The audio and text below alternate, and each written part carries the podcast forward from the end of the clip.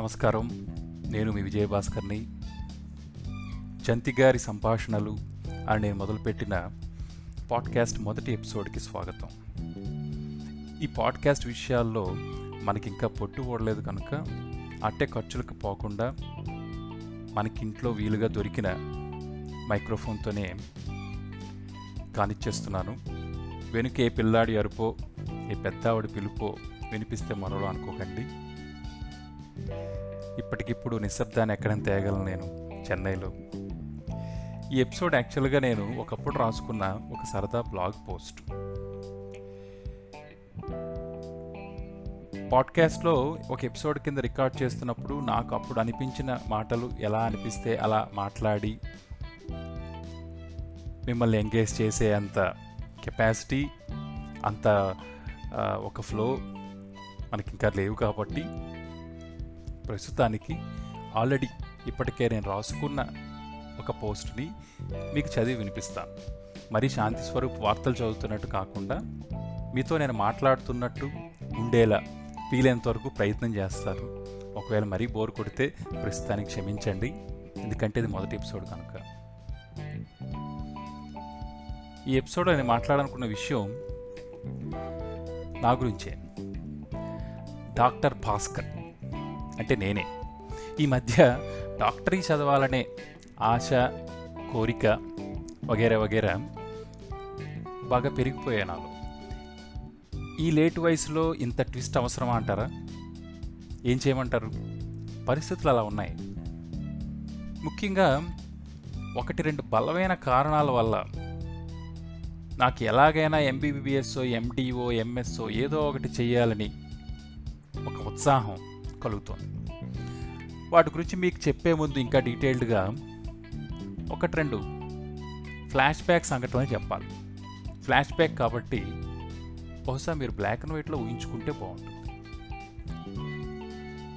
పదో తరగతిలో ఉండగా నేను ఇప్పుడు మన జంతి గారి పదో తరగతిలో ఎప్పుడున్నారని లెక్కలు వేయకండి. ఎప్పుడో తొంభైల్లో పదో తరగతిలో ఉండగా ఈ జీవశాస్త్రం సంబంధిత అంశాల్లో మన ప్రావీణ్యత అంతంత మాత్రమే అయినా ఏదో ఒక మోస్తరు ఆసక్తి అయితే మాత్రం ఉండేది. కానీ మా అన్నలిద్దరూ అప్పటికే ఇంజనీరింగ్ బాట పట్టడం వల్ల వాళ్ళ రోజు వాళ్ళ రోజు అదే పనిగా ఓ రెండు బకెట్ల ట్యాంకర్ నీళ్ళని నా ఆసక్తి మీద మెల్లగా నన్ను కూడా ఎంపీసీలు పడేసి చేతులు దులుపుకున్నారు. వాళ్ళు చేతులు దులుపుకున్న సౌండ్ ఇప్పటికీ నాకు చెవుల్లో మారు మోగుతూనే ఉంది మరి. ఆ పాపానికి ముక్కుతూ మూలుగుతూ మొత్తానికి ఎంటెక్ చేసి కంప్యూటర్ తెరవైపు యగాదిగా చూస్తూ నెల నెలా నాలుగు రాళ్ళు సంపాదించుకుంటున్నాను. అక్కడతో మన ఇంపార్టెంట్ ఫ్లాష్ బ్యాక్ అయిపోయింది. ఇప్పుడు ఇంకా కలర్లోకి వచ్చేయండి. దగ్గరగా స్టెథోస్కోప్ ఎప్పుడు చూడలేదు నేను. అయినా కూడా డాక్టర్ వృత్తి అంటే ఎందుకు నాకు ఒక క్రేజు మరియు మోజు. ఆఫీస్లో ఏ పక్క సీట్లో ఉన్న అమ్మాయికో జ్వరంగా ఉందంటే ఒక రోజున ట్యాబ్లెట్ ఇచ్చి సమాధాన పడుతూ ఉంటాను చెన్నై మహానగరంలో పొరపాటున డాక్టర్ని సంప్రదించాల్సిన వచ్చినప్పుడు మాత్రం మనిషి అన్నవాడికి ఎవరికైనా డాక్టర్నైనా కాకపోతిని అని అనిపించక మానదు. ఎందుకంటే వారాల ముందు అపాయింట్మెంట్ గంటల తరబడి నిరీక్షణ రెండు నిమిషాలు ముఖాముఖి డాక్టర్తో. ఐదు వందలు ఫీజు. కంపెనీ కార్డ్ మెడలో ఉందనుకోండి అంటే ఫర్ ఎగ్జాంపుల్ మీరు ఆఫీస్ నుంచో ఏ క్లయింట్ మీటింగ్ నుంచో డైరెక్ట్గా మెడలో కార్డు వేసుకుని డాక్టర్ గారి దగ్గరికి వెళ్ళారు అనుకోండి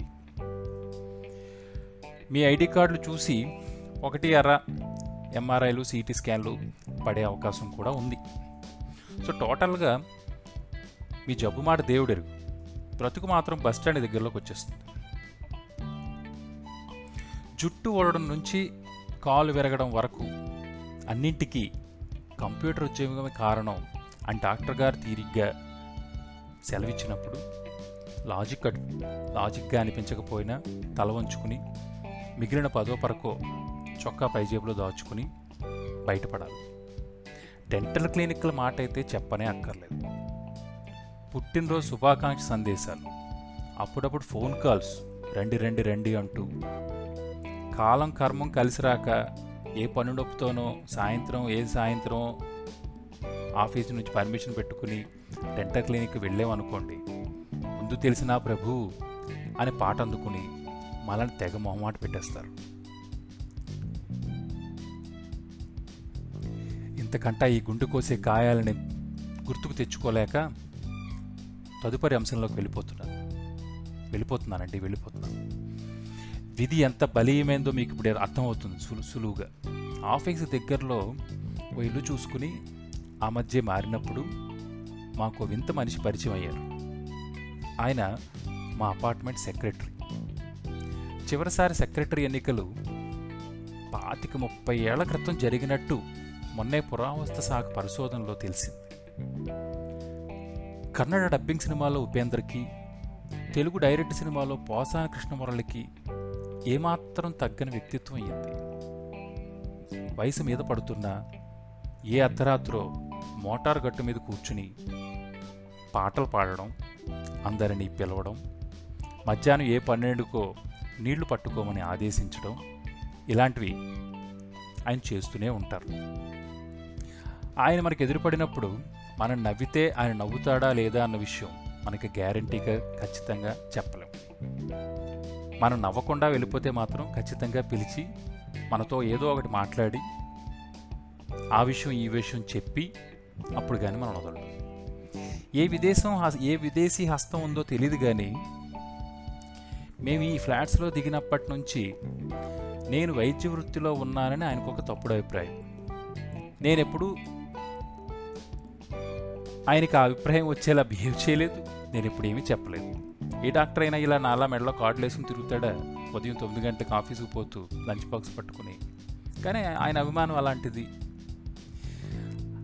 ఆయనకు ఆ అభిమానం వల్ల ప్రతి ప్రతి నెల మెయింటెనెన్స్ పుస్తకంలో ఆయన డాక్టర్ భాస్కర్ అని రాసి పంపించడం నేను ఒక క్షణం ఆనందపడి నిట్టూర్చి దాన్ని మిస్టర్ భాస్కర్గా మార్చడం ఇది కొన్ని నెలలుగా జరుగుతోంది.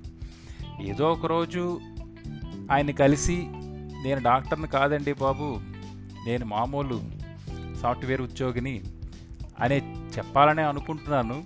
కానీ మనకి పుట్టుకతోనే వచ్చిన బద్ధకం వల్ల లేకపోతే అలాంటి మహానుభావుడితో మనం డైరెక్ట్గా కోరి గెలుక్కోవడం ఎందుకనో భయపడి మొత్తానికి ఆయనకి ఆ విషయం చెప్పడం జరగలేదు. అంటే ఇందువల్ల మనకు వచ్చిన ఇబ్బంది కూడా ఏమీ లేదు. సో ప్రస్తుతానికి అలా గెటాన్ అయిపోయాను. అసలు ట్విస్ట్ ఎప్పుడు జరిగిందంటే మొన్న ఒక రోజు సూట్ కేసులు సర్దుకుని భువనేశ్వర్ ఎక్స్ప్రెస్కి బయలుదేరుతుంటే సడన్గా ఆయన మా ఇంటి గుమ్మం దొక్కాడు. ఆశ్చర్యపడ్డాం. ఎందుకంటే ఆయన అలి ఆయనకి అరిచి పిలవడమే తప్ప వచ్చి మాట్లాడడం ఆయన ఇంటా వంటలేదు మనతో ఏదైనా అవసరం ఉంటే కింద నుంచి అరుస్తారు అంతే. అది ఆయన రొటీన్.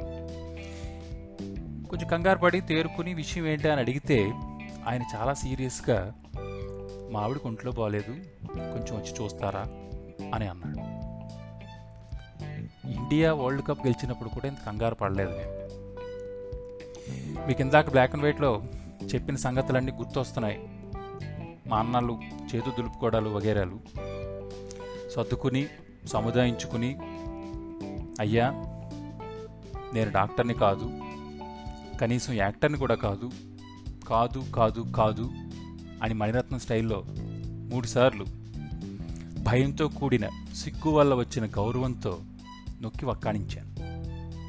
ఆయన నా వైపు ఎన్నికల తర్వాత ఓటర్లా ఓ లుక్కిచ్చి మా అపార్ట్మెంట్లోనే ఉన్న మరో డాక్టరు అసలు డాక్టర్ ఇంటివైపు వెళ్ళిపోయారు. మీరు నమ్మాలి ఊరైతే వెళ్ళాం కానీ మళ్ళీ చెన్నై వచ్చి అపార్ట్మెంట్లో ఆయన శ్రీమతి నవ్వుతూ చూసే వరకు ఎక్కడో మూల టెన్షనే.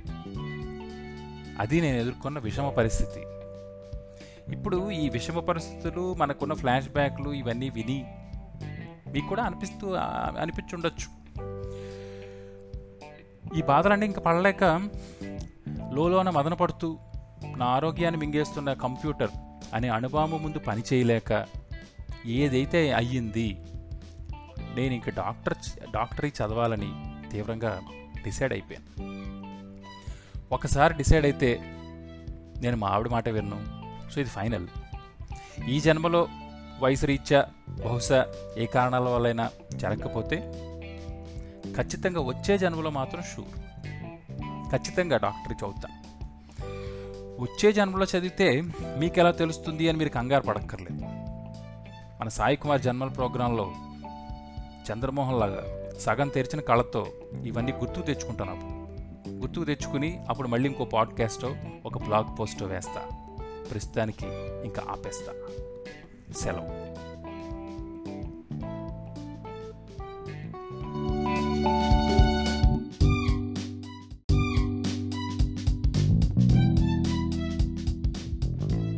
మొదటి ఎపిసోడ్ ముగించే ముందు జంజాల మాస్టర్ని ఒకసారి మనసారా స్మరించుకోవడానికి శ్రీవారికి ప్రేమలేఖ చిత్రంలో నుంచి మనసా తుళ్ళి పడకే అనే ఈ పాట నాకు నా శ్రీమతికి ఎంతో ఇష్టమైన పాట ఇది.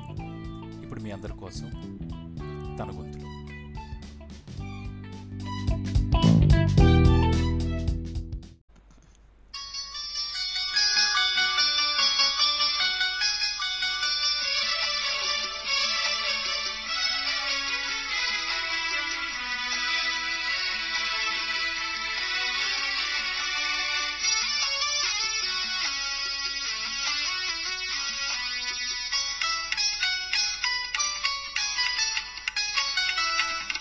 మనసా తుళ్ళి పడకే అతిగా ఆశ పడకే.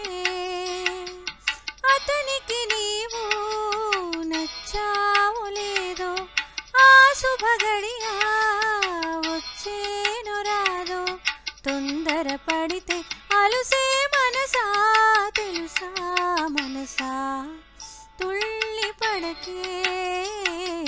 అతిగా ఆశ పడకే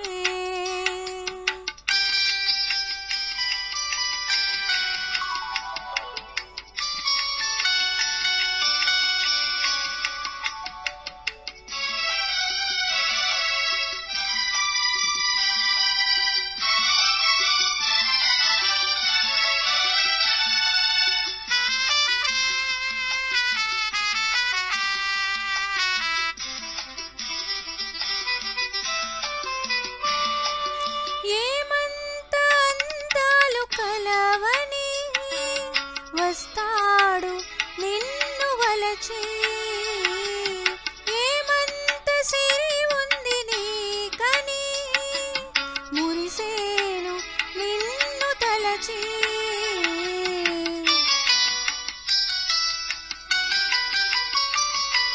చదువా పదవా ఏముంది నీకు? తలుపు కులుకు ఏవమ్మ నీకు? శృతి నీవు మనసా. మనసా తుళ్ళి పడకే అతిగా ఆశ పడకే